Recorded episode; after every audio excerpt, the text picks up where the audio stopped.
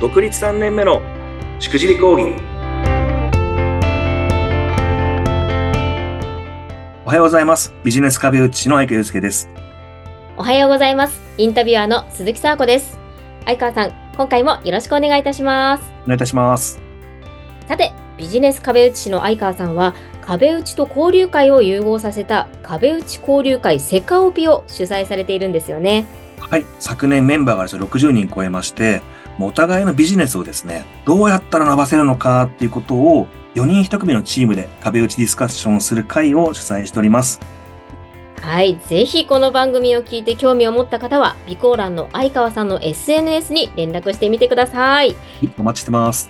さて、本日のテーマ、えー学校で教わらない営業術〇〇を伝えろということですが、はい。あの、この番組ですね、独立起業してる人とか、まあ、独立をね、考えてる人が多いんじゃないかなと思って、えーろ撮ってるわけなんですけれども、えなかなかその営業って教わらないですよね。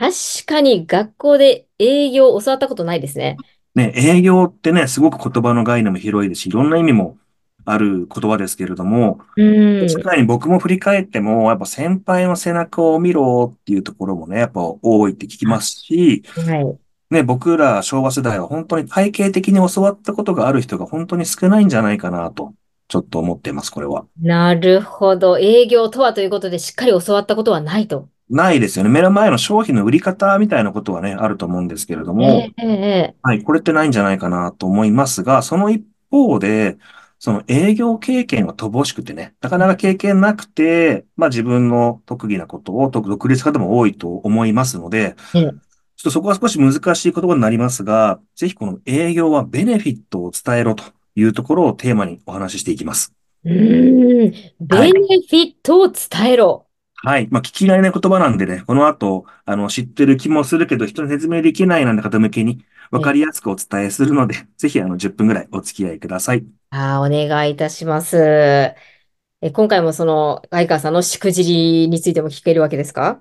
今回はですね、僕の周りを取り巻くしくじり事例というところでお話ししていければなと思いおますーが、はいはい。あの、私ですね、あの、この前も言ったけど、毎月あの、30人から50人の経営者やフリーランスの方と、まあえ情報交換をしてるんですね。あの、ズームを借りして。おーそうすると、まあ、SNS の運用代行屋さんとか、経理財務のコンサルとか、動画作ってますとか、本当にいろんな多種多様なサービスをご紹介いただくんです。ええ1日1人以上会ってますので、そうするとですね、あの、まあ、前回の放送でお伝えした、あの、紹介がもらえない人あるあるでお話しした、はいまあ、共感、実績、強み大事だよって話をさせてもらいましたがええ、その中で、その3点目の強み、違いをですね、打ち出し方がもったいない人が多いなっていうところでお話をしていきたいなと思います。でもなんかあの、強み違いって一番なんか難しそうなとこですよね。そうなんですよ。一番難しいんですが、ええただそこがね、弱いとなかなかやっぱり売れなかったりするっていうところがあるし、紹介も生まれづらいんじゃないかなっていうふうに、あの、感じてます。なるほど。そう、打ち出し方もったいない人ってどんな人なんでしょうどんな傾はい。向これ明確な傾向がありまして、はいあの、メリットしか伝えない。要は目先の利益しか伝えない人が多いです。ああ、なるほど。もしかしたらそれで売れる、一定売れるとは思うんですけれども、ええ、 SNS だったら、あの、うちのサービスだとフォロワーが増えますよとか、日々の投稿代行しますよとか、おいくら万円ですっていう話も、まあ一般的にあれば、ええ、あの、ど、ね、動画だったらたくさん作れますよ、綺麗に作れますよとか、一本いくらです。で、まあ、経理財務だったら、あの、ね、コンサルだったら、経営書でできますよとか、未来を提案が、あの、経営できますよとか。まあ、そんな風にですね、そのことに困っていれば、あ、それ買いますっていうことはあるかもしれないんですけれども、ええ。ぶっちゃけそれ聞いてもですね、同じでいっぱいいるんで、同じ、同じ人、本当多いです、今。あの、めちゃくちゃ同じジャンルの人が多い中で、その人を後々思い出すかと言われると、なかなか思い出せないんですね、これ。なるほど。まあ、その困ってる時はちょっとじゃあお、お願いしようかなってなるけれども、はい。そこから続くかってそういでうす。ね。そうです。そっから誰か人を紹介したりとか、うん。自分が本当に困った時に思い出すかとか、っていうと、なかなかね、その、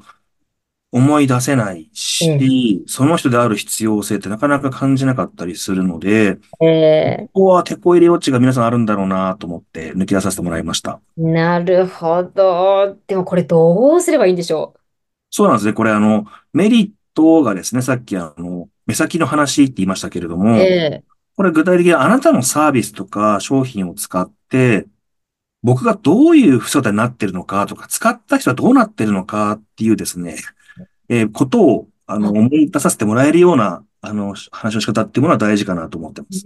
ーん。まあこれをベネフィットって僕ら、僕呼んでるんですけれどええも、ええええそれ使ってどうなるのっていうことですよね。ああ、それを使った後の、この自分の姿とか、はい。環境、そこのイメージを持ってもらえたら半分勝ちで、行おきたいなと思ったら、すごく、あの、前に進むんですけれど、で、っていうことなんです。もうそれちょっと例えるんだったら、あの、ね家事代行サービスとかね、みよく出てきますよね。あええの、ええあのエアコン清浄とかいろんなありますけれども、はい。結局掃除や清掃、洗濯とか、代わりにやってもらうから、まあ、時間が浮くわけですよね。ええで、手間も時間も浮いて丸々円ですっていうふうなことを、まあ、仮にメリットとすねるんであれば、えはい。ね、確か世の中いっぱいありますよね。掃除や、あの、掃除とかね、せ、せ、洗濯代行とかね、いっぱいありますけれども、ありますね。それだけ聞いただけでは、確かにそんなんあるし、まあ、それあったらいいよね、ぐらいだと思うんですけれども、はい。結局その先に何があるのかっていうところで言うんであれば、ね、時間と手間が浮くと、うんつまり、まあ、家族と過ごす時間が増えますよね。はい。楽しい会話をお出かけに置き換えられるじゃないですか。ええええ家族円満のために仮にじゃあこのサービス使って月間40時間、年間500時間、家族と時間使えたらどうですかって。おお、いここまでね、イメージできれば、単純な家事代行サービスっていう枠を超えて、家族のためにそのサービスをっていうふうに理解できたりしますよね。いや、そうですね。だいぶこう、イメ、イメージ湧きますし、なんかそこからこう、すごい前向きな検討に変わりますね、いきなり。そうなんです。そこうんを想起させて共感していただいてっていうところまで持っていくと、すごく話がね、前に進みやすいんですけれども、さっきは手間も浮いて、時間も浮いて、え5000円できますよだけだと、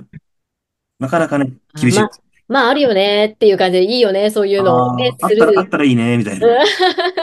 ですね。検討の土台にならないですよね。ってことを、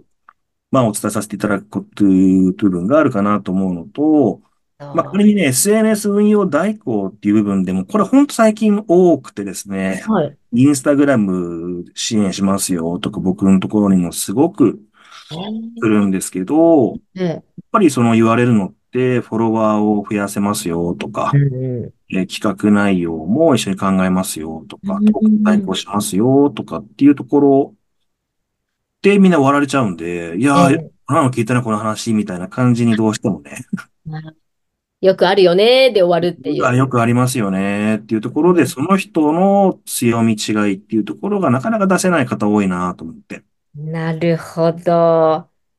まあ、こういった場合もいろんなケースありますけれども、ええ結局、その人にとって、そのイン SNS 代行っていったものが、どんな変化が起きるとその人はワクワクするんだろうっていうところまで考えていただくだけで全然変わるんだろうなと思っていて、ええええフォロワーを増やす企画内容を考えてあげるっていうことはどういうことですかっていうところまでちゃんとね、一緒に考えてあげて、その人が反応するワードをね、きちんと言ってあげる。例えば、あ、まだサービスね、リリースしたばっかりだったら、きちんと伝えたい人に対して、〇〇と言ったら〇〇という認知獲得、ね、する必要があるじゃないですか。ええ確かに。そこになりたい姿があるために、このインスタの運用代行あるとかっていう話ならまだしも。うんはい。そこの先がないからどうしても、その瞬間のニーズで刈り取って終わってしまうっていうことはめちゃくちゃあるんだろうなって聞いてて思いました。なるほど。いやー、結構気づかされますね、これは。はい。これいろんなビジネスに多分転換できると思いますし、これをですね、あの、売れてる営業の人たちとか、売れてる人たちは無意識にやってる部分でもあるんじゃないかなと思います。ただね、これ難しいのが、どうなったら、どうなりたいですかなんて質問をすると気持ち悪いじゃないですか。なんかいきなり。いきなりね、サーコさんだ、どうもこんにちは、つって。沢子さんどうなりたいですか ?3 年後とかって言ったらめっちゃ聞きですよね。ちょっと引きますね。え聞きますよね。ええ聞きますけど、ただ、やっぱりね、そのアナウンサー、アナウンサー喋る人されてるってことは、こういうことはやられたいんじゃないですかとかね、その、うんあ、早川さん分かってますねっていうところがすごく大事なポイントだし、うん。そういうところをちゃんと散りばめて話をできれば、すごくいい変化が生まれるんじゃないかなと思いますので、ぜひ、営業でお困りの方が多い気もしますが、ご参考にいただきたいなと思います。なるほど。改めまして、こう、まとめ参りますかそうですね、まとめも今言っちゃった話なんですけど。今、今言っちゃいましたもんね。もええう目先のメリット、目先、目先のね、メリット、あの、ではなくて、うんその人の中期的な部分を一緒に考えてあげてですね、そんなことをこのサービスで実現できたらどうですかっていう視点で、ぜひお話しいただけるといいんじゃないかなと思います。わかりました。ありがとうございます。さてさて、次回はどんなテーマでお話しいただきましょはい、この学校で教わらないエーグルズ第2弾でお、 〇〇になれとうんいうことをテーマにお届けします。う来ました。次回も学校で教わらないっていうテーこマで。れはね、また教わらないと思いますよ。ああ、ちょっと楽しみです。皆さん ぜひお楽しみに。相川さん、今回もどうもありがとうございました。はい、ありがとうございました。